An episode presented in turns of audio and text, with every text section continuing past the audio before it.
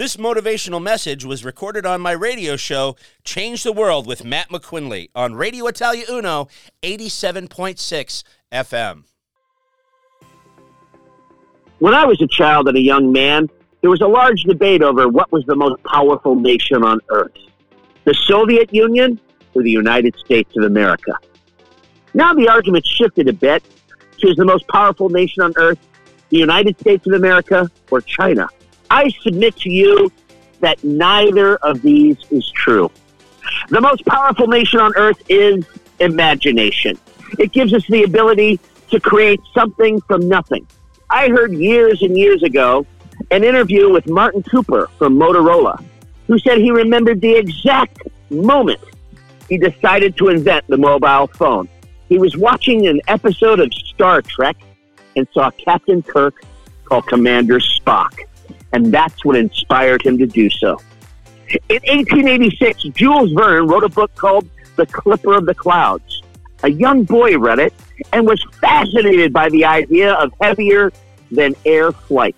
That boy was Igor Sikorsky, and in 1939, he developed and built the world's first helicopter. Jules Verne also wrote one of my favorite books as a child, which was 20,000 Leagues Under the Sea. He wrote it in 1870. In that book, he had a craft that traveled under the ocean and had multiple adventures. Another person who read that book was Simon Lake. And in 1898, because of the inspiration and imagination that this book sparked in him, built the world's first submarine. In the book, Tom Swift and his electric rifle, which was published in 1911, the main character, Tom, invents an electric rifle.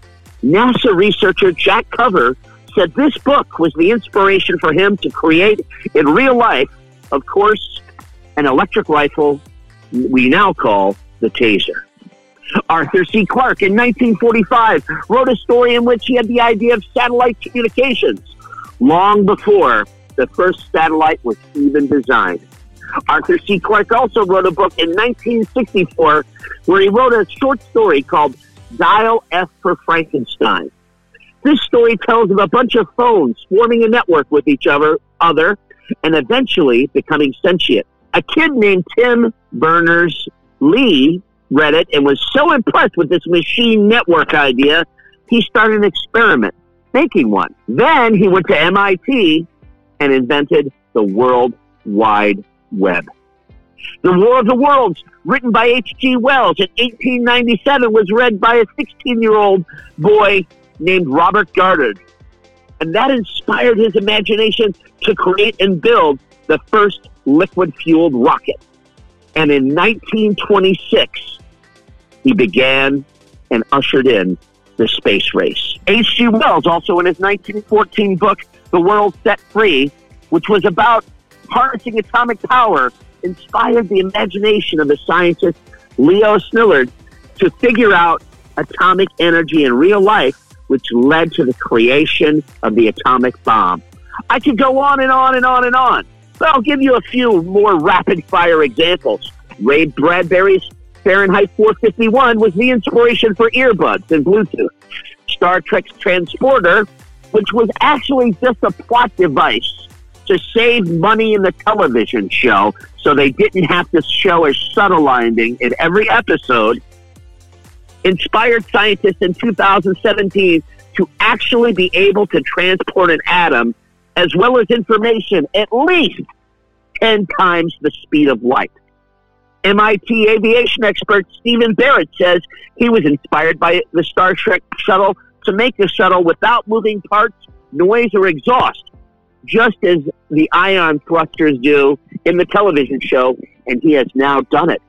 The hoverboard in Back to the Future actually created, inspir- inspired the creator to create one in 2015. The tractor beam in Star Trek inspired both MIT and NYU professors to create one, and they have had limited success with it. I could continue on and on and on. It is said that if the mind can conceive it, it can achieve it. Henry Ford said that if you think a thing can be done and you think a thing can't be done, you're right either way.